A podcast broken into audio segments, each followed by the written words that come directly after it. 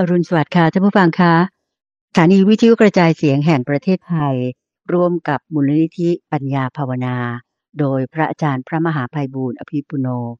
ก็ภูมิใจที่จะขอนำรายการธรรมรับอรุณ กลับมาพบกับท่านผู้ฟังทางบ้านกันอีกครั้งหนึ่งนะคะ แน่นอนว่าพอท่านผู้ฟังได้ยินเสียงของดิฉันเตือนใจสินทุนิกก็คงจะพอทราบแล้วล่ะว่า น่าจะเป็นวันเสาร์วันอาทิตย์ เพราะว่าดิฉันจะได้มีบุญมาทำหน้าที่แทนท่านผู้ฟัง ในการมาพูดคุยสักษากับพระอาจารย์เนี่ยในทุกๆ สุดสัปดาห์คือวันเสาร์และวันอาทิตย์นะคะ เราพบกันในเช้าวันนี้เป็นเช้าของวันเสาร์ที่ 22 กรกฎาคมค่ะ ปีพุทธศักราช 2566 นะคะ วันนี้เป็นวันขึ้น 5 ค่ำเดือน 8 ปีเถาะนะคะ ก็เรียกว่า 88 เดือน 8 หลังนั่นเอง ก็เป็นช่วงโอกาสดีที่ดิฉันจะ นำท่านผู้ฟังมากราบนมัสการพระอาจารย์พระมหาภัยบุญอภิปุโน แห่งบุรณิธิ ปัญญาภาวนา ทางนี้เพื่อที่จะรับฟังท่านมาขุดเพชรในพระไตรปิฎกให้ได้รับฟังกันเหมือนเช่นเคยนะคะกราบนมัสการเจ้าค่ะ พระอาจารย์เจ้าค่ะเจริญบานเจริญบานสาธุเจ้าค่ะ ในทุกวันเสาร์วันนี้พระอาจารย์ก็ขอท่านผู้ฟังเอาไว้สักวันหนึ่ง ที่จะเป็นการบังคับตัว พระอาจารย์เองแล้วก็ท่านผู้ฟังด้วยคุณเตือนใจด้วย ให้ได้มาศึกษาในพระไตรปิฎกคืออ่านกันไปไล่กันไปทีละเล่ม ในเล่มนั้นมีกี่หน้าก็ไล่กันไปทีละหน้า ในแต่ละหน้านั้นมีกี่ข้อก็ไล่กันไปทีละข้อ ในแต่ละข้อนั้นมีกี่บรรทัดก็ไล่ไปทีละบรรทัด ในแต่ละบรรทัดนั้นมีกี่ตัวก็ไล่กันไปทีละตัวละฮะเออศึกษาอ่านกันมาแล้ว พระอาจารย์ก็จะนำมาทำความเข้าใจให้ จะไม่ได้อ่านให้ฟังไม่เหมือนกับในช่วงของคลังพระสูตร ทุกวันเบื่อนั้น จะเป็นการอ่านให้ท่านผู้ฟังฟัง ส่วนในวันเสาร์ขุดเพชรในพระไตรปิฎกนั้นจะไม่อ่าน แต่จะอธิบาย วันเบื่อนั้นอ่านแต่ไม่อธิบายให้ไปคิดไปใกล้กรวนกันเอง แล้วก็จะแตกต่างกันแล้วก็คนละพระสูตรด้วย ทั้งนี้ทั้งนั้นก็คือเพื่อให้ท่านผู้ฟังได้รู้จักที่จะทั้งฟังด้วย ทั้งคิดด้วย ทั้งไตรตรองด้วย ทั้งอ่านด้วย ในทุกรูปแบบ คือทุกอายตนะเนี่ยที่มันเกี่ยวข้องกันกับการรับการฟังธรรมะ มันจะช่วยให้เกิดความลึกซึ้งในแต่ละช่องทางได้ แล้วก็จึง แบ่งๆกันไปในวันเสาร์ก็คุยเพชรในพระตรัยปิฎกคุยกับท่านผู้ฟังคุยกับคุณเตือนใจ แล้วก็ในช่วงเวลาที่เราพูดคุยกันเนี่ยท่านผู้ฟังก็สามารถติดต่อกับทางรายการได้ โดยติดต่อทางช่องทางของเว็บไซต์ที่ปัญญา .org p a n y a .org หรือว่าจะเป็นช่องทางทางโซเชียลมีเดียต่างๆ ก็ได้ โซเชียลมีเดียก็ที่ YouTube Channel แล้วก็ Facebook Fanpage ก็มี แล้วก็หรือบางทีก็มาทางผู้จัดรายการคือคุณเตือนใจหรือคุณสมบลด้วยนะ ในสัปดาห์ที่ผ่านมา ที่พระอาจารย์ได้พูดถึงเรื่องของมารอยู่ตอนหนึ่ง ก็มีท่านผู้ฟังติดต่อผ่านคุณทรงพลมาเนที่ตอนนั้นไม่แน่ใจว่า เรื่องถูสีมาเนี่ยเกิดในสมัยของพระพุทธเจ้าอะไรท่านผู้ฟังก็ไปช่วยเช็คมาให้ก็ไม่ใช่ของพระพุทธเจ้าวิปัสสี แต่เป็นของพระพุทธเจ้ากัสสปะ อย่างเงี้ยก็ feedback กันอ่าอืมจ้ะเจ้าค่ะ แล้วก็จึงให้ร่วมกันศึกษา อันนี้จะเป็นประโยชน์มาก แล้วก็การที่เราศึกษาสุมหัวกันเข้ามา ทำความเข้าใจจะสามารถเปิดเผยเรื่องราวต่างๆที่ดีๆ ได้ ตัวพระอาจารย์เองตอนนี้ก็มาเป็นที่ปรึกษาของมูลนิธิพระไตรปิฎกสากล ก็ได้มีโอกาสมาศึกษา ในพระไตรปิฎกฉบับที่ทางมูลนิธิได้ทำขึ้นและที่สำคัญสำคัญก็เลยอยากจะใช้เวลาช่วงต้นของรายการ มาแบ่งปันข้อมูลเรื่องที่พระอาจารย์ได้ศึกษามา แล้วในช่วงต่อไปช่วงที่สองของรายการ ก็จะมาอธิบายพระสูตรในพระไตรปิฎกดีเลยเจ้าค่ะ พระอาจารย์เจ้าค่ะนี่หมดเลยเจ้าค่ะ ก็เลยอยากจะให้ข้อมูลก่อนว่า ในพระไตรปิฎกที่จัดทำโดยมูลนิธิพระไตรปิฎกสากลเนี่ยก็คือเราทำฉบับที่เป็นลักษณะที่จะสื่อสารออกไปสู่สากลโลก ก็คือในตะวันตกในตะวันออกที่ไม่ใช่เฉพาะของประเทศไทย ประเทศไทยเราก็ใช้อักษรไทยถูกไหมทั่วโลกเนี่ยเขาก็ใช้อักษรโรมันกันเขาจะเข้าใจกันตรงนี้ว่าเราก็จึงจัดทำพระไตรปิฎกอักษรโรมันภาษาบาลี แต่ว่าพอตอนที่จัดทำเนี่ยมันก็จะมีสังเกตเห็นว่าเอ๊ะมันมีข้อผิดพลาด ฉบับบางฉบับยังไม่สมบูรณ์ ก็จึงทำการตรวจทาน ตรวจทานไปกับพระไตรปิฎกเทียบเคียงกันเนี่ยถึง 13 ฉบับด้วยกัน ใน13ฉบับนี้ก็มีของฉบับชันตาสังคีติบ้าง สยามรัฐบ้าง PTS บ้าง ของอาจารย์โกเอนกาวิปัสนา Research Institute บ้าง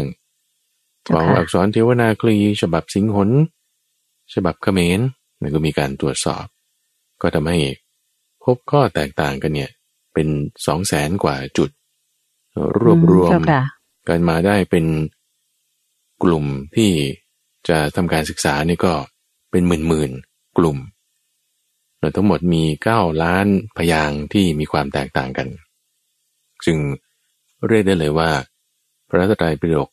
อักษรโรมันภาษาบาลีที่ทางมูลนิธิธรรมเนี่ยเป็นฉบับที่สมบูรณ์ที่สุดชุดแรกของโลกเลยนนี่ไม่ใช่เป็นการสังคยนานะ แต่เป็นการเอามาตรวจทาน มาเปรียบเทียบกันใช่ไหมเจ้าค่ะ เปรียบเทียบกันแต่ละฉบับ ใช่ว่ามีจุดคลาดเคลื่อนกันตรงไหน เปรียบเทียบกันแล้วแตกต่างกันอย่างไร เจ้าค่ะ แล้วก็มาทำการอินเด็กซ์เอาไว้เนาะใส่อ้างอิงต่างๆ ยังไงยังไง ก็ทำขึ้นมาทีนี้ในกระบวนการที่ทำจุดนี้ขึ้นมาเนี่ย ก็จะไม่เห็นข้อแตกต่าง ของลักษณะการเขียน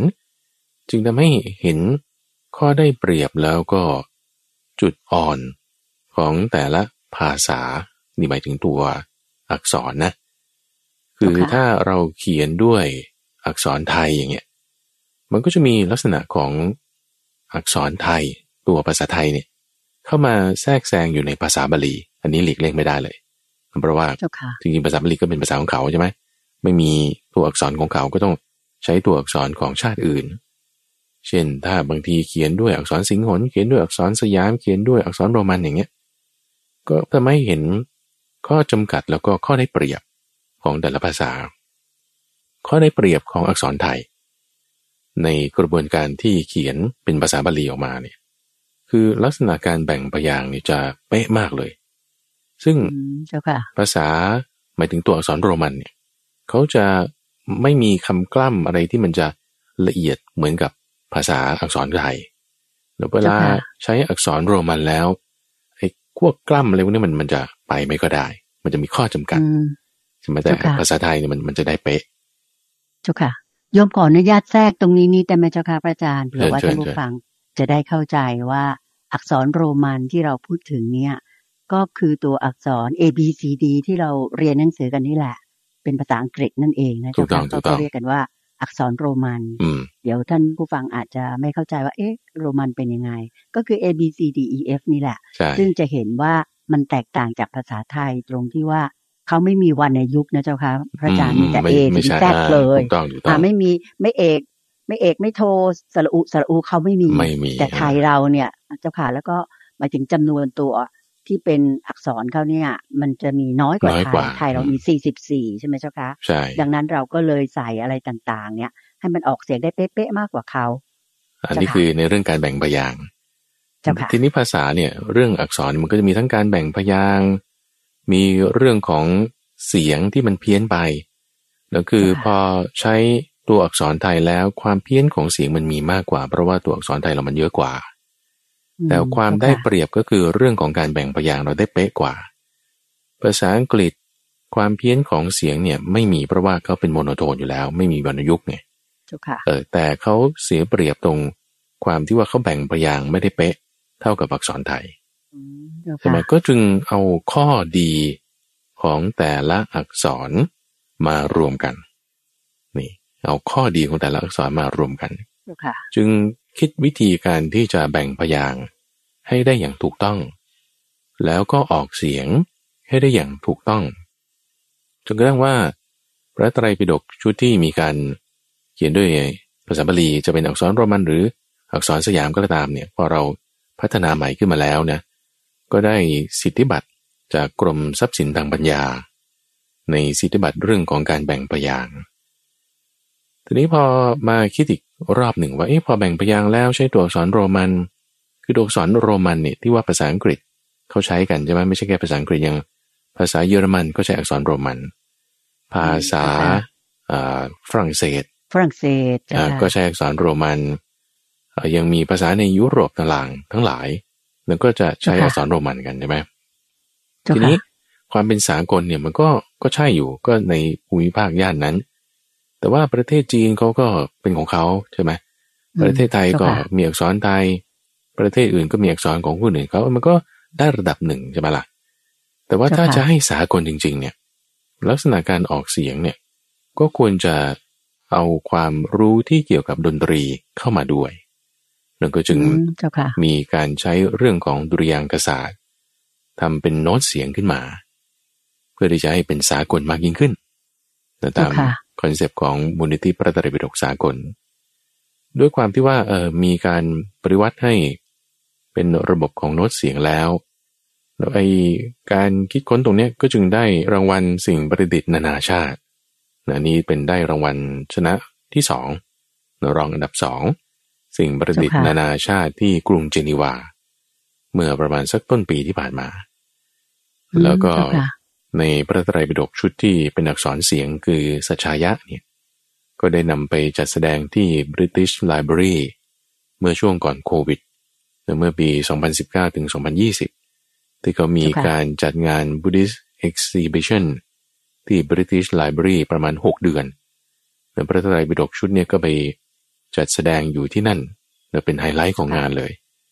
เป็นประเทศอังกฤษนะเจ้าค่ะ ถูกต้องที่ลอนดอนประเทศอังกฤษ เจ้าค่ะแล้วก็พระบาทสมเด็จพระเจ้าอยู่หัวรัชกาลที่สิบมันก็เป็นประธานในการจัดพิมพ์ พระไตรปิฎกชุดสัจฉายานี้สาธุเจ้าค่ะก็จึงมาแจ้งให้ท่านผู้ฟังทราบแล้วว่า พระอาจารย์เนี่ยก็ศึกษาพระไตรปิฎกเหล่านี้อยู่ แล้วก็พยายามที่จะทำให้มันยิ่งขึ้นไปเนาะคือ หลังจากเราจัดการเรื่องเสียงเรื่องพยางเรื่องความถูกต้องแล้ว ต่อไปพระอาจารย์ก็จะมาทำเป็นระบบฐานข้อมูล เชื่อมต่อให้มีความเข้าใจลึกซึ้งในเรื่องการใช้งานการศึกษามากขึ้นท่านผู้ฟังก็จะได้ประโยชน์ก็ขอให้ติดตาม ในช่วงของกุดเพชรในพระตรัยปิฎกบ้าง หรือว่ากลางพระสูตรบ้าง หรือช่วงอื่นของรายการที่พระอาจารย์ก็จะเอาความรู้เหล่านี้มาเล่าให้ท่านผู้ฟังฟังเช่บันอืมเจ้าค่ะ สาธุเจ้าค่ะ นับว่าจะเป็นประโยชน์แก่ท่านผู้ฟังเป็นอย่างยิ่งเลยนะเจ้าค่ะ ราะว่าภาษาบาลีหรือที่ว่าดั้งเดิมเขาเรียกว่าปาลิภาษาเนี่ย อย่างที่พระอาจารย์บอก เป็นภาษาที่พระพุทธเจ้า ท่านทรงใช้สืบทอดคำสอนของพระองค์ท่าน ดังนั้นจึงเป็นเรื่องเอ่อเรียกว่ายิ่งใหญ่และจำเป็นอย่างยิ่ง ถ้าหากว่าเราออกเสียงได้ถูกต้อง แล้วก็มีการแบ่งวรรคตอนได้ถูกต้องอย่างที่ได้มีความพยายามในการที่จะดำเนินการมาเป็นลำดับอย่างที่ พระอาจารย์พระมหาภัยบูร์อภิปุโน ในฐานะที่ท่านเป็น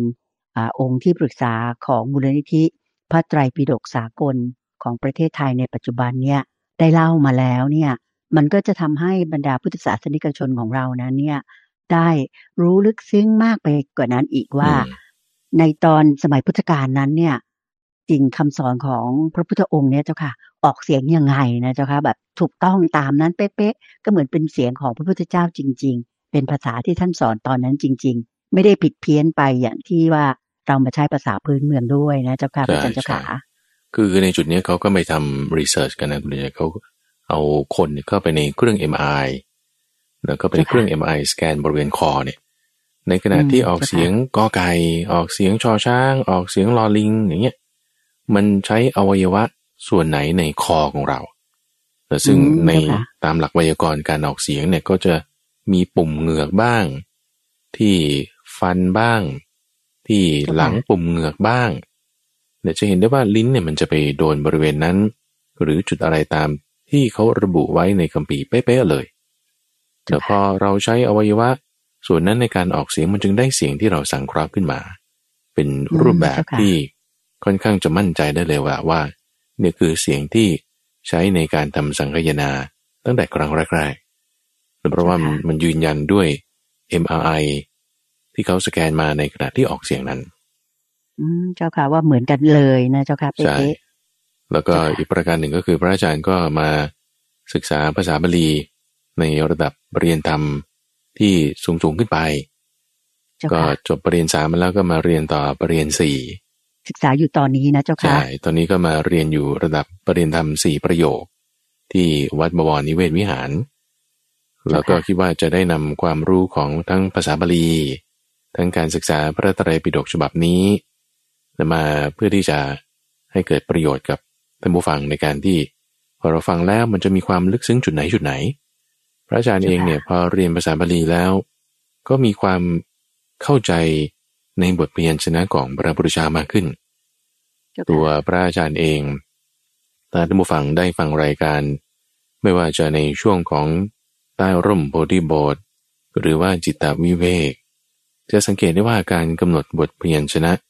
ของพระอาจารย์เนี่ยจะรัดกุมมากขึ้นและจะมีความรอบคอบมากขึ้น คืออันนี้แบบว่าจะเรียกว่าเชียร์ตัวเองก็ได้นะ แต่ว่าสังเกตดูเนี่ยเออ ก็ก็เพราะว่าเฮ้ยเราแบบพูดเป๊ะๆมากขึ้นนะนะใช้บทเรียนชนะไม่คลาดเคลื่อน บางทีคำเดียวกันเนี่ยจะพูดก่อนพูดหลังเนี่ยมันจะใช้คนละคำมันอาจจะสับสน แต่พอศึกษาภาษาบาลีปุ๊บมันมันจะเป๊ะขึ้นเลยทันทีแล้วก็รู้สึกว่าจะมีประโยชน์ให้กับท่านผู้ฟังในจุดนี้ได้เนาะเจ้าค่ะ สาธุเจ้าค่ะ ก็คิดว่าในอนาคตเนี่ยทราบว่าทางมูลนิธิพระไตรปิฎกสากล แล้วก็ทางมูลนิธิปัญญาภาวนานี่ก็มีจุดมุ่งหมายเหมือนกันใช่ไหมเจ้าคะว่าอาจจะเดินไปข้างหน้าด้วยกันที่ว่าอาจจะมีการสวด ทำนองสัจชยะที่เป็นปาลิภาษาอย่างถูกต้องที่ว่าโดยใช้โน้ตดนตรีมาประกอบเนี่ย อาจจะมีบทสวดมนต์บางบทนะเจ้าคะที่จะมาให้ท่านผู้ฟังได้รับฟังกันว่า ในสมัยพุทธกาลเนี่ย พระพุทธองค์ท่านเอ่อสั่งสอนแล้วพระสงฆ์ที่เป็นหมู่คณะของพระองค์เนี่ยพระพุทธเจ้าสอนด้วยภาษาเนี่ยเสียงเป็นยังไงถูกไหมเจ้าค่ะพระอาจารย์เจ้าค่ะ ซึ่งอันเนี้ยคนอยากฟังอยู่ ใช่ใช่อันนี้ก็อยู่ในช่วงการจัดทำ ตัวพระอาจารย์เองก็มาฝึกออกเสียงให้มันถูกต้องด้วย แล้วก็อาจจะสวดบางบทอะไรที่ให้เกิดความชำนาญมากขึ้น แล้วก็จะนำมาให้ท่านฟังฟังในโอกาสต่อไป ก็คิดว่าจะเริ่มทำในช่วงของจิตวิเวกนี่แหละก่อน ที่จะมีการยกภาษาบาลีขึ้นเริ่มต้นรายการ ในทุกครั้งทุกครั้ง ก็จะอ่านออกเสียงภาษาบาลีเหล่านั้นให้เป็นเสียงสากลขึ้นมา เมื่อมีความชำนาญมากขึ้นนั่นเองอืมสาธุเจ้าค่ะ อันนี้ขออนุโมทนาบุญเลยนะเจ้าค่ะพระอาจารย์เจ้าค่ะ บางทีอาจจะเพิ่มช่วงเป็นปาลิภาษาวรคำอะไรอย่างนี้นะเจ้าค่ะหรือว่าบทสวดอะไรอย่างเงี้ยโยมว่าน่าจะดีโยมเองก็อยากสวดให้ถูกต้องนะเจ้าค่ะรู้สึกว่าแบบเออเราใช้ภาษาของพระพุทธเจ้านี่มันทำให้แบบซาบซึ้งมากเลยนะเจ้าค่ะเป็นบุญอยู่ว่านะเจ้าค่ะสาธุเจ้าค่ะ อันนั้นก็เป็นเรื่องของมูลนิธิพระไตรปิฎกสากลนะเจ้าค่ะพระอาจารย์เจ้าค่ะอืมต่อมา วันนี้เราก็มาพูดคุยเนื้อหาในพระไตรปิฎกกัน เราก็อยู่ในข้อที่หกสิบสามซึ่งข้อนี้ก็เป็นรายละเอียดที่มากเลย คือถ้าไม่จบวันนี้ก็อาจจะต้องมาต่อกันตอนหน้าละในข้อ63นี้อืมเป็นเรื่องเกี่ยวกับอะไรเจ้าคะเป็นพระสูตรที่ค่อนข้างยาวคุณใจ ชื่อพระสูตรว่านิเพธิกะสูตร คือการชำแรกกิเลสคำนี้เลยนะ นิเพธิกะสูตรเนี่ยแปลว่าการชำแรกกิเลส การจะตัดกิเลสเข้าไปนี่ จะทำยังไง จะเข้าใจยังไง จะใช้ธรรมะข้อไหน นี่คือหัวข้อที่พระพุทธเจ้าท่านเปิดขึ้นท่านบอกว่าอาจจะเทศเรื่องนี้ฟังเรื่องเหตุชำแรกกิเลส ถ้าเราต้องการจะตัดกิเลส เหมือนเอามีอิโต้เนี่ยนะฟันลงไปนี่แล้วขาดโชกขาดโชกเลยเนี่ย คุณเอาปัญญาฟันลงไปที่กิเลส มันแตกออกขาดออกเลยเนี่ย นี่คุณต้องสร้างเหตุเหล่านี้ อืมเจ้าค่ะสาธุเหตุเหล่านี้ก็แบ่งเป็นหกประการด้วยกันอันนี้เราอยู่ในธรรมะหมวดหกถูกไหมเจ้าค่ะ อยู่ในธรรมะหมวดหกก็ต้องมีธรรมะหกประการเนาะโดยแยกแจกแจงออกให้ทราบ ให้รู้แจ้ง ในคำนี้นะท่านใช้คำว่ารู้แจ้ง คือเวทิตับพะผู้ภาษาบาลีแล้วก็อย่าเพิ่งเหวอแต่คือเจ้าค่ะคือรู้แจ้งนั่นเองก็คือแบบพยายามทำความเข้าใจอะพยายามทำความเข้าใจหกข้อหกประการต่อไปนี้ ปัญญามันจะเกิดหกประการต่อไปนี้ทำความเข้าใจในเรื่องอะไร แล้วหกประการนี้คืออะไรเราก็จะแยกเป็นสองส่วนนะ เรื่องอะไรที่คุณต้องทำความเข้าใจ แล้วในแต่ละเรื่องแต่ละเรื่องนั้นน่ะอะไรที่คุณต้องทำความเข้าใจเดี๋ยวเราเอาตรงนี้ก่อนว่าอะไรก่อนนะ อะไรเนี่ยได้จ้ะค่ะอะไรเนี่ยอะไรเรื่องแรกก็คือกาม คุณต้องเข้าใจเรื่องกาม เรื่องที่สองคุณต้องเข้าใจเวทนา เรื่องที่สามคุณต้องเข้าใจสัญญา เรื่องที่สี่คุณต้องเข้าใจอาสวะ เรื่องที่ห้าคุณต้องเข้าใจกรรม และเรื่องที่หกคุณต้องเข้าใจทุกข์ เข้าใจหกอย่างนี้ จะเป็นเหตุให้ชำระกิเลสที่อยู่ในจิตใจของเราได้ เราจะกำจัดกิเลสที่อยู่ในจิตใจของเราได้ด้วยปัญญา ที่เกิดจากการเข้าใจธรรมะหกประการนี้ท่านว่า เจ้าค่ะ โอเค แล้วที่ว่าต้องเข้าใจธรรมะหกประการมีกามเป็นต้น มีทุกข์เป็นที่สุดเนี่ย เข้าใจอะไรมันบ้าง เข้าใจอะไรของมันบ้างเจ้าไอ้ค่ะตรงนี้ก็แยกไปอีกหกอย่าง แยกไปอีกหกอย่างนะ เพราะฉะนั้นในข้อเนี้ยจึงมีธรรมะหกประการ แต่ละประการนั้นก็ยังไปอีกหกอย่างด้วยกันเออมันมันลึกซึ้งอยู่นะเออเลยยาวมากนะเจ้าค่ะ แต่ว่าจะทำให้ละเอียดแล้วก็เข้าใจได้ดีเจ้าค่ะ ใช่สามสิบหกข้อท่านผู้ฟังต้องเก็บให้ได้หมดนะสามสิบหกข้อค่ะไล่กันไปด้วยกัน เอ่อ ที่ว่าต้องเข้าใจในแต่ละข้อเนี่ยนะ ทั้งหมดหกข้อเนี่ย สิ่งที่ต้องเข้าใจพระอาจารย์อยากจะให้ท่านผู้ฟังคิดเป็นตารางตามกันไปเนาะไล่ลงมานั่นก็คือเป็นแถวเป็นแนวนอนเนี่ยนะ ก็คือเรื่องของกามเรื่องของเวทนา สัญญาอาสวะกรรมทุกข์อันนี้เราว่าไปแล้วหกประการ เริ่มต้นเรื่องของกามไปจบลงที่ทุกข์ใช่ไหมนี่คือแนวนอน แนวนอนนะ เจ้าค่ะ เป็นทั้งหมดหกแถวด้วยกัน แนวตั้ง แนวตั้ง แนวตั้งก็มีหกแนวเหมือนกันหกแนวเหมือนกัน โดยในข้อแรกที่ต้องทำความเข้าใจ ในแต่ละประการเหล่านั้นในธรรมะหกประการนั้น คือตัวมันเองก่อนว่า ไอ้กามเนี่ยเป็นยังไง เวทนาเป็นยังไง สัญญาอาสวะกรรมทุกเนี่ยแต่ละตัวเนี่ยมันเป็นยังไงเป็นยังไง นี่คือ แถวที่หนึ่งหมายถึงตัวแนวตั้งที่หนึ่งแนวตั้งที่สองก็คือ สิ่งที่เราต้องเข้าใจในธรรมะหกประการอันที่สองนั้น คือเรื่องของเหตุเกิด ว่าเหตุเกิดของกามคืออะไร เหตุเกิดของเวทนาคืออะไร เหตุเกิดของเจ้าทุกข์เนี่ยมันคืออะไร เหตุเกิดนะหนึ่งคือตัวมันสองคือเหตุเกิดสามคือลักษณะประมาณต่างๆ ของเจ้าสิ่งนั้นมันคืออะไร กามที่บอกว่าเป็นความกำหนัดเนี่ยแยกแยะแจกแจงได้เป็นอะไร ทุกที่ว่าเป็นตัวทุกเนี่ย มันแจกแจงยังไงได้บ้าง ประมาณต่างๆ มันเป็นยังไงนี่คือ ข้อที่สามเจ้าค่ะข้อที่สี่ในธรรมะทั้งหกประการนั้นที่คุณต้องเข้าใจก็คือ วิบากคือผลของมัน ว่าตัวมันนะไม่ผลเกิดเป็นอะไรได้บ้าง ข้อที่ห้าที่ต้องเข้าใจนั้น แนวตั้งนะนี่แนวตั้งนะ แนวตั้งอันที่ห้าก็คือความดับของมัน อะไรดับไป ตัวมันถึงจะดับไปได้นี่คือข้อที่ห้าและข้อที่หกที่ต้องเข้าใจนั่นคือทางให้ถึงความดับไม่เหลือของมันเนี่ยใช้ทางไหน ทำยังไงอืมนั่นนี่คือเจ้าค่ะข้อที่หก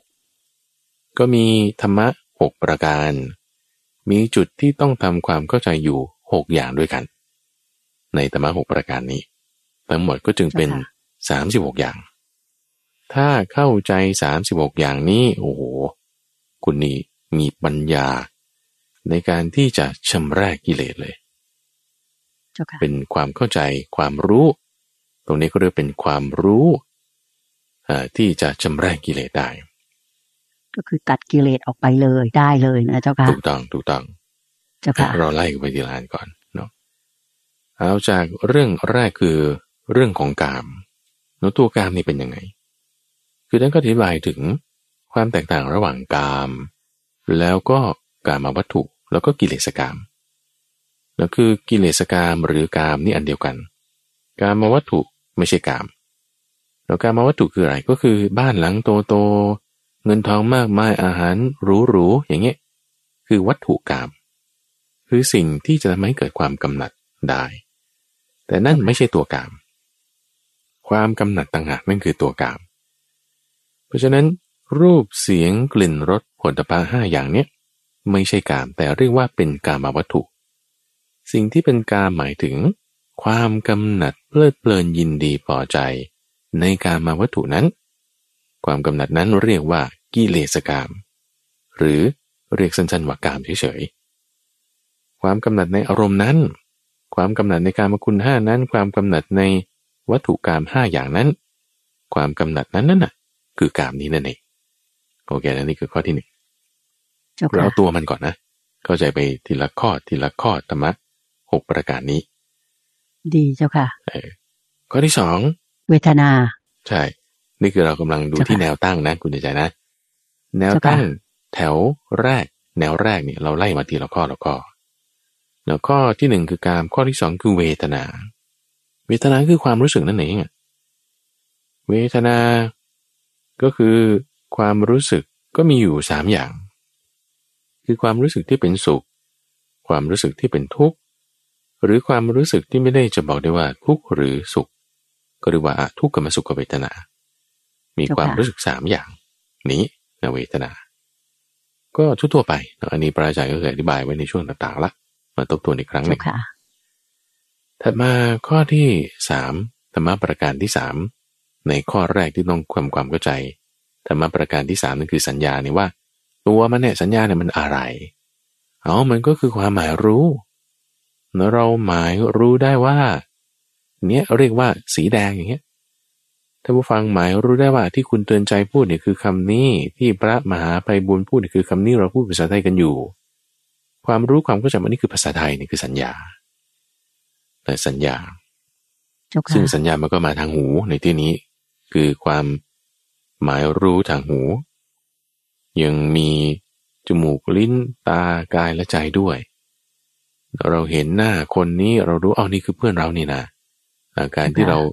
หมายรู้ได้ว่านี่คือเพื่อนเราจากรูปที่เห็นต่างๆนี่คือสัญญาต่างๆหรือพอเราได้ลิ้มรสอาหารอย่างเงี้ยโอ้นี่มันเปรี้ยวมะนาวไม่ใช่เปรี้ยวน้ำส้มสายชู เอาคุณรู้ได้ไง ก็ฉันมีสัญญาเรื่องนี้อยู่อันนั้นคือสัญญาทางลิ้นเจ้าค่ะ หรือคุณจับสิ่งนี้แล้ว โอ้เนี่ยมันผ้าลินิน ไม่ใช่ผ้าฝ้ายเอาคุณรู้ได้ไงเนี่ย คือบางคนไม่รู้เลยนะอย่างถ้าให้พระอาจารย์ไปจับนี่พระอาจารย์ก็อาจจะไม่ไม่รู้ว่านี่เป็นผ้าลินิน หรือว่าผ้าฝ้ายหรือว่าผ้าอะไรคือบางทีเราจะบอกไม่ได้นะแต่ว่าคนที่เขามีสัญญาเรื่องเนี้ยเขาจะเข้าใจเลยนี่คือเป็นโพธพสัญญาเนี่ยนี่คือสัญญาของเขาที่เขาจะเข้าใจ หรือถ้าบางคนไม่เคยภาวนานั่งสมาธิเนี่ยนะถ้าจะบอกเขาว่าวิญญาณก็อย่างหนึ่งนะ สติก็อย่างหนึ่งนะ ธรรมารมก็อย่างหนึ่งนะเขาก็จะไม่เก็ตอะว่ามันจะไปคนละอย่างกันได้ไงฉันก็เห็นว่ามันอยู่ในใจเหมือนกันหมดอย่างเงี้ยอ๋อก็คือเขาไม่มีมโนสัญญา ไม่มีสัญญาทางใจที่จะแยกแยะสิ่งเหล่านี้ได้ เพราะเขาไม่ได้หมายรู้ได้ไม่เข้าใจมาก่อน ก็ต้องก็ฝึกก็สอน อันนี้คือมโนสัญญาอย่างนี้นะสัญญาความหมายรู้ก็จะมีหกประการ ถัดมาท่านก็พูดถึงเรื่องของอาสวะนี่คือธรรมะประการที่สี่แล้วนะธรรมะประการที่สี่ ในหัวข้อแรกที่ต้องตามความเข้าใจคือตัวมันคืออะไรอาสวะเนี่ยท่านก็แยกแยะออกว่าเป็นอาสวะได้แก่กามอาสวะได้แก่ภพและอาสวะได้แก่อวิชชา อาสวะหมายถึงสิ่งที่นอนเนื่องหมักหมมกัน อยู่ในจิตใจของเรา ถ้าเรามีความเพลิดเพลินยินดีในกามนั่นคือมีกามเกิดขึ้นแล้วมีความเพลิดเพลินยินดีในกามวัตถุไอ้ที่มันมีเนี่ยมันสะสมสะสมไปนั่นนั่นนั่นนั่นนั่นคือกามมาสวะ ได้แก่อาสวะคือกาม แล้วก็มีอาสวะคือภพและอาสวะคืออวิชชา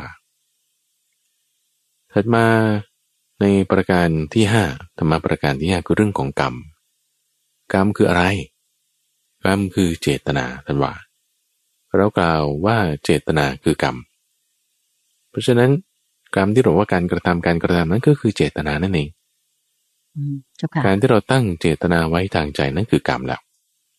ในการที่เราตั้งเจตนาไว้ทางใจว่าเราจะพูดสิ่งนี้แล้วคุณพูดออกไป นั่นคือกรรมละการที่เราตั้งเจตนาว่าเราจะไม่ฆ่าสัตว์แล้วคุณเดินไปแล้วคุณยิ้มไปแล้วคุณทำอะไรก็แล้วแต่ นั่นเป็นกรรมละเป็นกรรมดีละอย่างนี้นะกรรมคือเจตนานั่นเองเพราะฉะนั้นเราจะรักษาศีลเนี่ยเราก็ต้องมีเจตนาในการรักษาศีลเราจึงได้บุญเต็ม นะเพราะเป็นกรรมทางกายกรรมทางใจที่เราตั้งไว้ ส่วนประการสุดท้ายธรรมะข้อที่หกนั่นคือเรื่องของทุกข์นทุกข์คืออะไรตนก็อธิบายไว้ตามหลักของอริยสัจสี่เลยว่ามันคือขันห้าจะเห็นได้ว่าคำพูดของพระพุทธเจ้าเนี่ยจะไม่ขัดกันละแต่สมมติตรงเนี้ยในหัวข้อธรรมะว่าทุกข์และตัวมันเองตัวทุกข์เนี่ยพระพุทธเจ้ายกเรื่องอื่นมาบางที มันอาจจะขัดกันไม่ลงรับกัน แต่ที่เนี้ย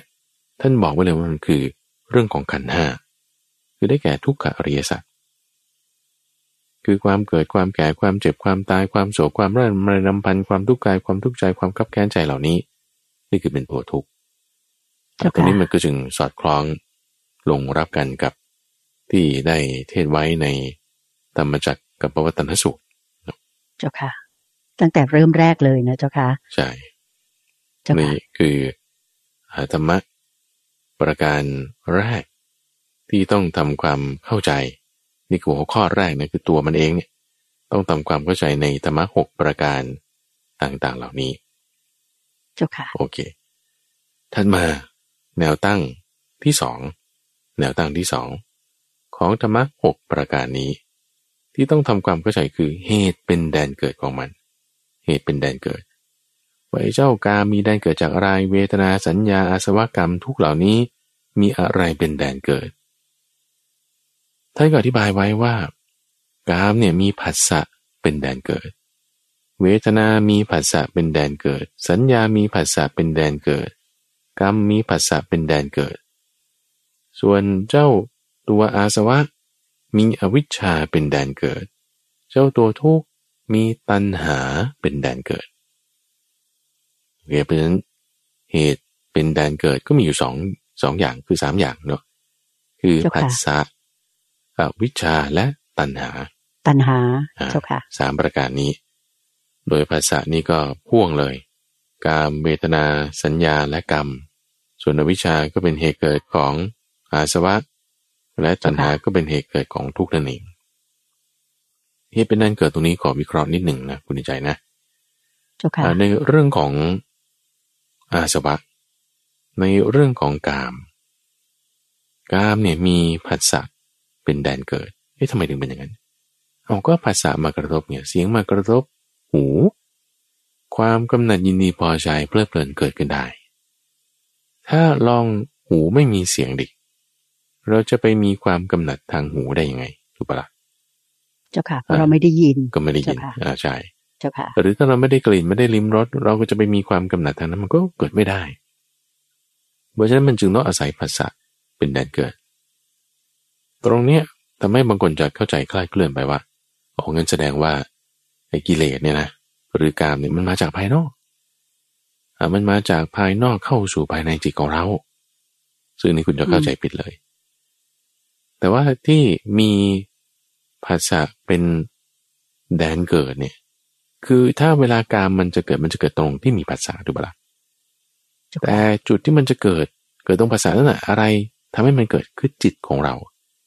จิตของเราที่มีความกำหนัด มันออกมาตรงภาษาจิตของเราที่มีความกำหนัด คือข้อนี้หมายความว่าถ้าภาษาเดียวกันน่ะ แล้วทำให้ฉันมีความกำหนัดในการเกิดขึ้นน่ะ ก็ถ้ามันมาจากข้างนอกอะ แล้วคนอื่นเขาก็โดนเหมือนกันได้ภาษานี้เหมือนกันทำไมเขาถึงไม่มีความกำหนัดในกามอะเออ ก็ถ้ามันมาจากข้างนอกจริงๆใช่ไหมล่ะเจ้าค่ะแต่เพราะว่ามันเกิดขึ้นในภายใน จากความกระตุ้นคือภาษานั่นเองมีภาษามากระตุ้นแล้ว จิตที่ไม่มีสติรักษา มันก็จะมีกามเกิดขึ้นได้ภาษานี้จะเป็นเหตุแดนเกิดของกาม แต่เกิดขึ้นจริง ๆ อาศัยจริง ๆ นั้น คือจิตที่ถูกกระตุ้นด้วยภาษาแล้วก็ผลิตความกำหนัดยินดีขึ้นมา เจ้าค่ะนี่คือภาษาที่น่าสนใจของเจ้าอัศบะก็คืออวิชชาอวิชชาแปลว่าความไม่รู้ อันนี้เป็นซีรีส์ที่พระอาจารย์กำลังพูดถึงอยู่ในปฏิจจสมุปบาท ช่วงของใต้ร่มบริบททุกวันพุธพอดีเจ้าสัปค่ะดาห์นี้ก็ได้อธิบายเรื่องของอวิชชาไปว่าหมายถึงความไม่รู้เอ้เราไม่รู้ว่าเราไม่รู้อะไร การที่เราไม่รู้ว่าเราไม่รู้อะไร แล้วเราก็อะไม่รู้ละแต่พยายามจะรู้เข้าใจงั้นกำหนดตัวแปรขึ้นมาก่อนว่าไอ้ที่เราไม่รู้เนี่ยใส่ x เอาไว้ ใส่ x เอาไว้พอเราใส่ x เข้าไปนะ คุณอาจารย์นะเจ้าค่ะเราจะเริ่มมีความรู้ขึ้นมาทันทีว่ามันเรียกว่า x ซึ่ง x ตรงเนี้ยภายหลังพระพุทธเจ้าก็บัญญัติเรียกว่าเป็นอวิชชา เหมือนกับว่าเวลาที่ มีประเทศตั้งใหม่ขึ้น ในแอฟริกาเป็นต้นเนี่ยนะ เช่น ประเทศวากันดาอย่างเงี้ยมีประเภทวากันดาเกิดขึ้นแล้วในทวีปแอฟริกาเนี่ยนะ โอ้ เราไม่เห็นรู้เรื่องเลย โอ้ก็คุณยังไม่รู้ไงไอ้ที่ว่าคุณไม่รู้ว่าคุณไม่รู้ว่ามีประเทศอะไรเกิดขึ้นเนี่ย อันนี้มันคืออวิชชาไง แต่พอบอกว่า เฮ้ยมันมีประเทศวากันดาเกิดขึ้นนะ เอ้าเหรอ แล้วประเทศนี้เขามีทรัพยากรอะไร อยู่ติดกับประเทศอะไร มีประชากรกี่คนเอ้ยพวกนี้เราไม่รู้เลยนะ เออไอ้ความที่ว่าเราเริ่มรู้แล้วว่าเราไม่รู้อะไร เออมันมันดีกว่าไง อืมเจ้าค่ะ ความที่เราเริ่มรู้แล้วว่าเราไม่รู้อะไรเนี่ยมันดีกว่าที่เราไม่รู้ว่าเราไม่รู้อะไรจริงๆอืโอ้มเจ้าค่ะ อ่า ฉันรู้แล้วว่ามีประเทศบากันดาแต่ฉันไม่รู้หรอกนะว่าประเทศบากันดาเนี่ยมันอยู่ตรงไหน มันมีทรัพยากรคือแร่ไบเบอร์เนียม ที่จะเอาไปทำเป็นอุตสาหกรรมทำผลิตสิ่งต่างๆอะไรได้แล้วเป็นแร่ที่เจ้าค่ะเกิดจากดาวตกอุกกาบาตตกมาจากภายนอกโลกอย่างเงี้ยโอ้นี่มันประเทศใหม่จริงๆเหรอเนี่ยโอ้เราไม่รู้เลยว่า มันมีประเทศนี้เกิดขึ้นเขามีอะไรอะไร พอเรารู้ว่าเราไม่รู้อะไรเนี่ยนะมันฉลาดขึ้นมานิดหนึ่งไงใช่เจ้าค่ะเอออืมไอ้ตรงที่เราเริ่มรู้แล้วว่าเราไม่รู้อะไร ตรงนี้แหละที่พระพุทธเจ้าท่านก็ได้ ตั้งสติสัมปชัญญะขึ้นแล้วก็จึงรู้ว่าอ๋อมันมีความไม่รู้อยู่นะอืมพอเรารู้ว่ามันมีอวิชชาเนี่ย อันนี้เราแก้ได้ไง เพราะว่าถ้าเราทำความเข้าใจอวิชชาได้ รู้ถึงอวิชชาได้เราแก้ปัญหาได้เจ้าตรงค่ะนี้ก็จึงเริ่มเป็นข้อดีขึ้นมาแล้วว่า อ๋อ ไอ้เจ้าอาสวะมีอวิชชาเป็นแดนเกิดขึ้นมา รายละเอียดข้อนี้พระอาจารย์อธิบายไว้ในช่วงของใต้ร่มบทบท ในหัวข้อซีรีส์ของปฏิจจสมุปบาทอยู่ แล้วก็ได้เจ้าค่ะพูดอยู่ในช่วงสัปดาห์นี้ ก็จะมาสอดคล้องลงรับกันในข้อนี้ด้วย อืม เจ้าค่ะถัดมาที่น่าสนใจอีกอันหนึ่งที่จะมาลงกันกับเรื่องของอริยสัจสี่คือเหตุเกิดของทุกข์ได้แก่ตัณหา ตัณหาเป็นทุกขสมุทัยอันนี้ก็สอดคล้องลงรับกันถัดมาธรรมะในหัวข้อที่สาม หัวข้อที่สามที่เราต้องรู้ในธรรมะแต่ละข้อหกประการ เริ่มต้นด้วยกามจบด้วยทุกเนี่ยนี่คือแนวตั้งเนาะอันที่สามคือคประมาณต่างๆ ประมาณต่างๆ ก็คือแยกแยะแล้วว่าไอ้ตัวกามตัวเวทนาตัวสัญญาเนี่ยมันแยกแยะได้เป็นอะไรบ้างเราแยกแยะเข้าไป พอเข้าใจถึงตัวมันเข้าใจถึงเหตุเกิดของมันแล้วแล้วไอ้ที่ว่าตัวมันตัวมันเนี่ยมันแจกแจงมีประมาณต่างๆ อะไรบ้าง อืมเจ้าค่ะอืมหมายถึงมีรายละเอียดอะไรบ้างในแต่ละตัวของมันถูกไหใช่มเจ้าใช่ค่ะเจ้าค่ะ ที่พูดเมื่อในครั้งแรก ก็คือตัวมันเฉยๆเนาะคราวนี้มาเจาะลงในรายละเอียด ว่าที่ว่ามีความกำหนัดอยู่ในการมคุณมันก็คือแยกออกเป็นตาหูจมูกลิ้นและกายห้าอย่างนั่นเองเจ้าเลยมีค่ะประมาณต่างๆแบบนี้ ประมาณทางเสียงประมาณทางกลิ่นก็ว่ากันไป นี่คือเจ้าค่ะข้อที่หนึ่งข้อที่สอง ในหมวดที่สามนี้ คือเรื่องของเวทนาธรรมะประการที่สองคือเวทนา เวทนาที่เป็นความรู้สึกสุขหรือทุกข์หรือไม่ใช่ทุกข์ไม่ใช่สุขนี่ประกอบด้วยอามิตรก็มี เป็นนิรามิตรก็มี อามิตรกับนิรามิตรต่างกันอย่างไร อามิตรหมายถึงต้องอาศัยเครื่องล่ออาศัยเสียงมาล่อผ่านทางหู อาศัยรสมาล่อผ่านทางลิ้น เราจึงมีสุขมีทุกข์หรือความรู้สึกที่ไม่ใช่ทุกข์ไม่ใช่สุขเกิดขึ้นได้เจ้าค่ะนี่คืออามิตรแต่ส่วนอย่างที่สองถัดมาคือนิรามิตร คือไม่ต้องอาศัยเครื่องล่อ ไม่ต้องอาศัยกลิ่นมาร่อผ่านทางจมูกแล้วเราก็จะมีทุกข์ได้หรือมีสุขได้หรือมีอทุกขมสุขได้ นี่คือประมาณต่างๆของเขา แบ่งด้วยอามิตร หรือนิรามิตรนั่นเอง เจ้าค่ะ ให้ชัดเจนเพิ่มไปอีกนิดหนึ่งอย่างเช่นเรื่องของสมาธิอย่างนี้เป็นต้นนะสมาธิเนี่ยเป็นความสุขชนิดที่เป็นภายในเป็นนิรามิตมันเป็นนิรามิตเพราะว่าไม่ได้ต้องอาศัยเสียงมาล่อผ่านทางหู หรือกลิ่นมาล่อผ่านทางจมูกให้เรามีความสุขและความสบายใจ แต่ว่าเกิดขึ้นจากในภายใน ก็คือที่ใจของเราหรือที่จิตของเราใช่ไหมเจ้าค่ะใช่ซึ่งนี้ดีกว่าแน่นอนถูกไหมมีกฎดีกว่าแน่นอน ก็เลยแยกเป็นประมาณต่างๆ ได้สองประการแบบนี้สำหรับเวทนานะเจ้าค่ะสำหรับเวทนาใช่ เจ้าค่ะส่วนเจ้าสัญญา สัญญาก็จะเหมือนกับเรื่องของกาม ว่าสามารถแยกเป็นประมาณต่างๆ ได้ก็คือ ตาหูจมูกลิ้นกายอ๋อเพิ่มเรื่องใจเข้าไปด้วย เจ้าค่ะเพราะว่าสัญญาเนี่ยเป็นนามแล้วไง เป็นนามละอืม เจ้าค่ะความที่เราเข้าใจเรื่องราวต่างๆแล้วมาคิดทบทวนไตรตรอง หรือบางทีก็คิดฟุ้งซ่าน หรือย้ำคิดย้ำทำจนเป็นเกือบจะโรคซึมเศร้านี่ มันก็อาศัยความหมายรู้ทางใจ เพิ่มเติมขึ้นมาจากเรื่องของกาม ที่มีแค่ห้าอย่างตาหูจมูกลิ้นกายแล้วพอเริ่มมีใจด้วยก็จึงเป็นอีกประมาณต่างๆของเรื่องสัญญา ถัดมาในหมวดที่สามนี้ ธรรมะประการที่สี่คืออาสวะ อาสวะมีประการต่างๆอย่างไร มีการแจกแจงได้อย่างไรท่านในกล่าวถึงอาสวะที่จะนำไปสู่นรกก็มี อาสวะที่ทำให้ไปสู่สัตว์เดรัจฉานก็มี อาสวะที่จะทำให้ไปเกิดเป็นเปรตวิสัยก็มี อาสวะที่จะทำให้เกิดในมนุษยโลกก็มี อาสวะที่จะทำให้เป็นอยู่กับเทวดาก็มี คือไปเทวโลกมี เจ้าค่ะอา สวะที่ไปสู่สิ่งต่างๆเหล่านี้มันมันหมายความว่าไงนะอาสวะจริงๆแล้วก็คือกิเลสนั่นแหละคุณใจ เป็นกิเลสเจ้าค่ะกิเลสที่สะสมสะสมหมักหมมหมักหมมนอนเนื่องนอนเนื่องอยู่นี่เวลาที่ที่เราจะตายใช่ไหมเวลาที่เราจะตายไอ้ลักษณะการตอบสนองที่มันออกมา มันก็ออกมาจากจิตโดยอัตโนมัติ ตามที่เราตั้งสติไว้แต่ว่าเรามีความชำนาญในทางจิตไปในทางไหน ถ้าเราสะสม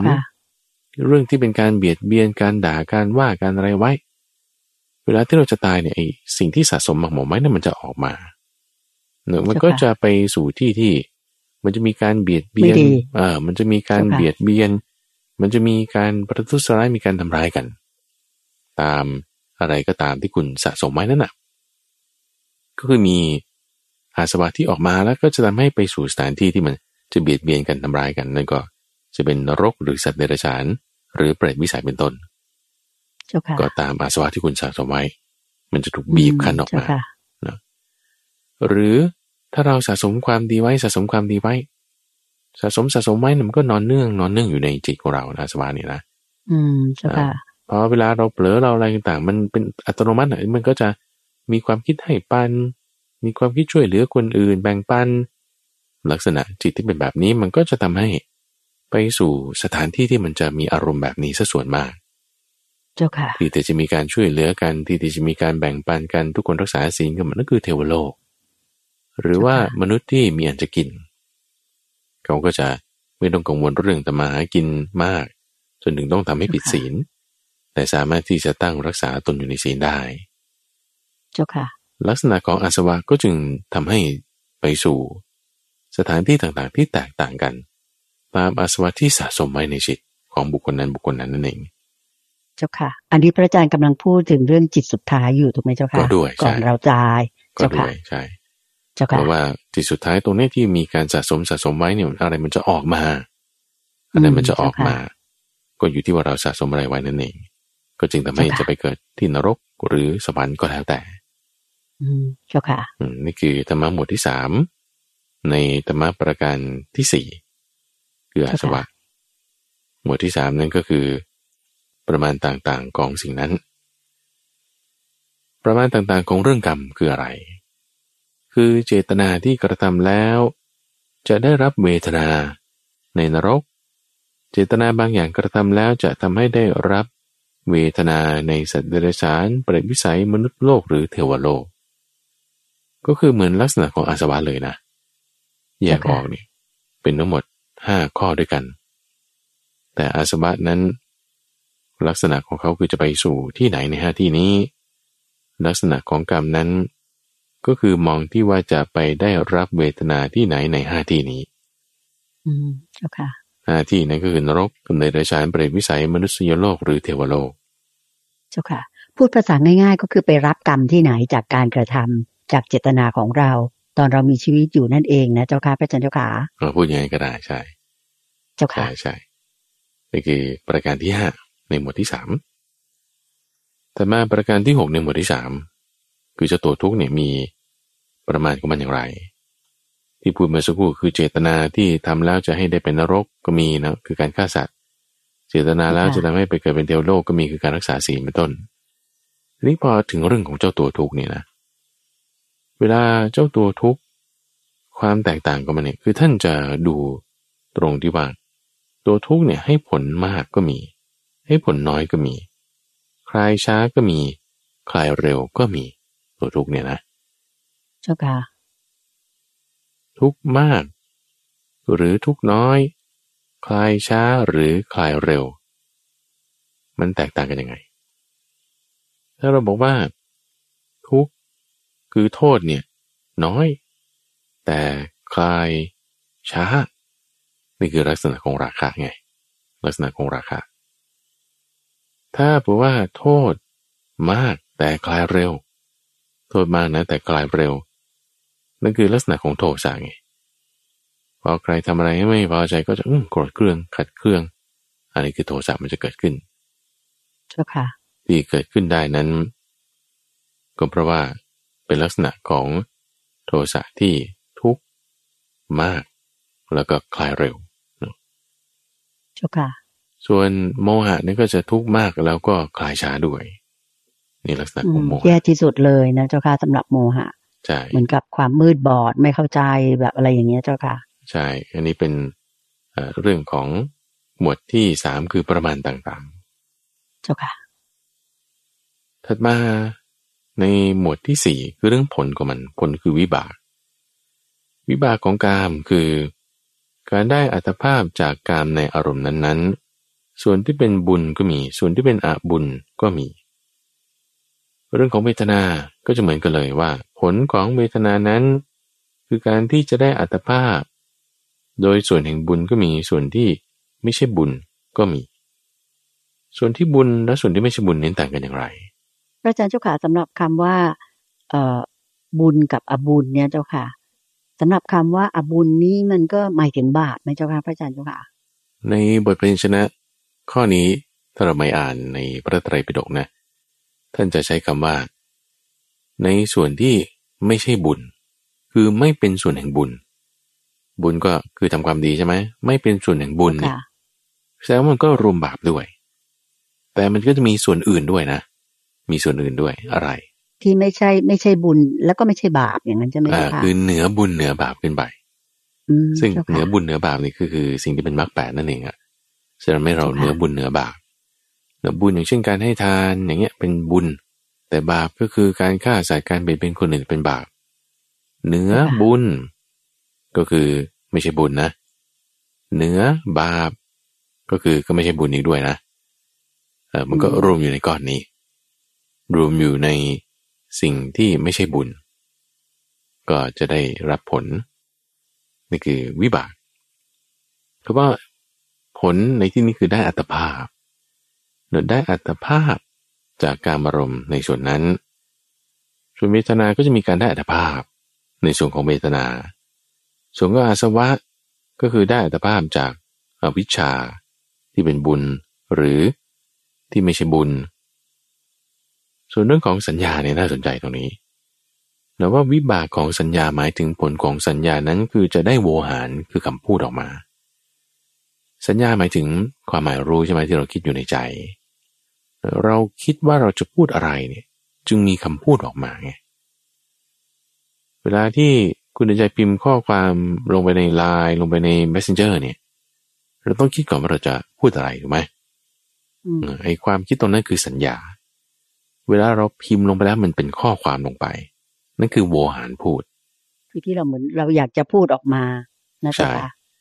แต่โวหารพูดนี้คือส่งทางข้อความเอา ถ้าเราไม่ส่งทางข้อความเราก็กล่าวเป็นเสียงออกมาก็ได้เหมือนกัน ก็เรียกว่าเป็นโวหารพูด ส่งเป็นข้อความได้ เจ้าค่ะส่วนเรื่องของกรรมการให้ผลนั้นท่านแยกแยะเป็นสามอย่าง คือการให้ผลในปัจจุบัน การให้ผลในเวลาต่อมา และการให้ผลในเวลาต่อมาต่อมาอีก ลักษณะการให้ผลของเขาเจ้าค่ะส่วนเรื่องของทุกข์ผลของความทุกข์ก็จะมีเป็นสองอย่าง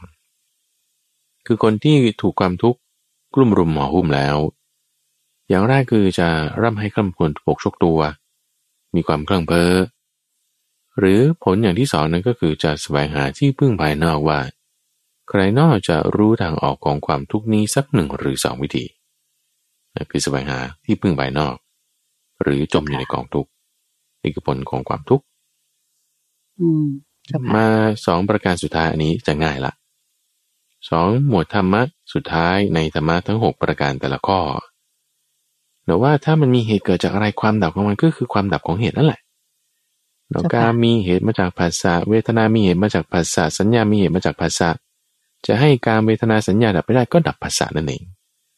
อืมกรรมเจ้าค่ะก็มีเหตุมาจากภาษาจะให้กรรมดับไม่ได้ก็ดับภาษานั่นเองอาสวะมีเหตุมาจากอวิชชาจะให้อาสวะดับไม่ได้ก็ดับอวิชชานั่นเองทุกข์มีเหตุจากตัณหาจะให้ทุกข์ดับไปได้ก็ดับตัณหานั่นเองเจ้าค่ะอันนี้ไม่ยากนะนะตัวง่าย ๆเลยนะใช่เจ้าค่ะใช่ใช่เจ้าค่ะ ส่วนวิธีการล่ะ ที่จะให้ถึงความดับของเจ้าภาษาวิธีการที่จะให้ถึงความดับของเจ้าอาวิชชา วิธีการที่จะทำให้ถึงความดับของเจ้าตัณหาทำยังไง ทั้งหกประการนี้ในหมวดธรรมข้อสุดท้าย คือประการที่หกก็จะกล่าวเรื่องเดียวกันเลยก็คือ องค์ประกอบอันประเสริฐแปดอย่าง คืออริยมรรคมีองค์แปดเจ้าค่ะมรรคแปดจะเป็นตัวให้ถึงความดับของกาม จะเป็นตัวให้ถึงความดับของเวทนา สัญญาอาสวะกรรมและทุกข์ การเจริญมรรคแปดนั่นเองเจ้าค่ะปฏิบัติตามศีลสมาธิปัญญา ดับได้หมดทุกอย่างที่เป็นหกประการนี้นะเจ้าค่ะถูกต้องถูกต้องเจ้าดับค่ะในที่นี้ก็คืออยู่เหนือเหตุอยู่เหนือผลโดยที่ว่าผลของกาม จะได้อัตภาพ ตามบุญหรือไม่ใช่บุญเนี่ย ถ้าเราจะอยู่เหนือขึ้นไปตรงนั้นเลย ก็คือปฏิบัติตามมรรคแปดอยู่เหนือผลของมันละผ ลเราก็จะไม่ได้รับล้วหลุดพ้นออกจากเรื่องของกองทุกข์เรื่องของกามได้แล้วก็คือทางให้ถึงความดับไม่เหลือของทุกข์คือมรรคแปดนั่นเองเจริญพรเจ้าค่ะ สาธุเจ้าค่ะ ดิฉันคิดว่าจากการรับฟังคำชี้แจง หรือว่าสากฉาของพระอาจารย์พระมหาภัยบูรณ์อภิปุโน ให้ท่านผู้ฟังได้รับฟังในวันนี้ เป็นหนึ่งพระสูตรที่น่าสนใจทีเดียวนั้นเนี่ย เป็นเรื่องใกล้ตัวมากเลย ถ้าท่านผู้ฟังตั้งใจ ฟังกันดีๆ แล้วก็คิดว่าท่านต้องได้ประโยชน์แน่นอน เพราะว่าเป็นสิ่งที่เกิดขึ้นกับคนทุกคนหรือมนุษย์ทุกคนเนี่ยอ่าเป็นเรื่องของไม่พ้นเรื่องเหล่านี้ค่ะ ก็คือการเวทนาสัญญา อาสวะ เป็นกรรมเป็นทุกข์ของเราเนี่ย มนุษย์เกิดมาก็วนเวียนอยู่ในเรื่องสิ่งเหล่านี้ ดังนั้นถ้าเราจะหลุดพ้นไปจากตรงนี้ได้ ก็มีทางเดียวก็คือไปให้ถึง การทำให้ เกิดการดับของหกประการนี้ก็คือ อริยมรรคปีองค์แปดนั่นเองนะคะค่ะเวลาในรายการธรรมารับอรุณช่วงของขุดเพชรในพระไตรปิฎกในเช้าวันเสาร์นี้ หมดเวลาลงแล้วค่ะ ดิฉันก็ขออนุญาตนำท่านผู้ฟังทางบ้านทุกท่านกราบขอบพระคุณและกราบนมัสการลา พระอาจารย์พระมหาภัยบูร์อภิปุโน แห่งมูลนิธิปัญญาภาวนาเพียงแค่นี้นะคะกราบขอบพระคุณและกราบนมัสการลาเจ้าค่ะ พระอาจาเจ้าขาเจริญพรเจริญพร สาธุเจ้าค่ะ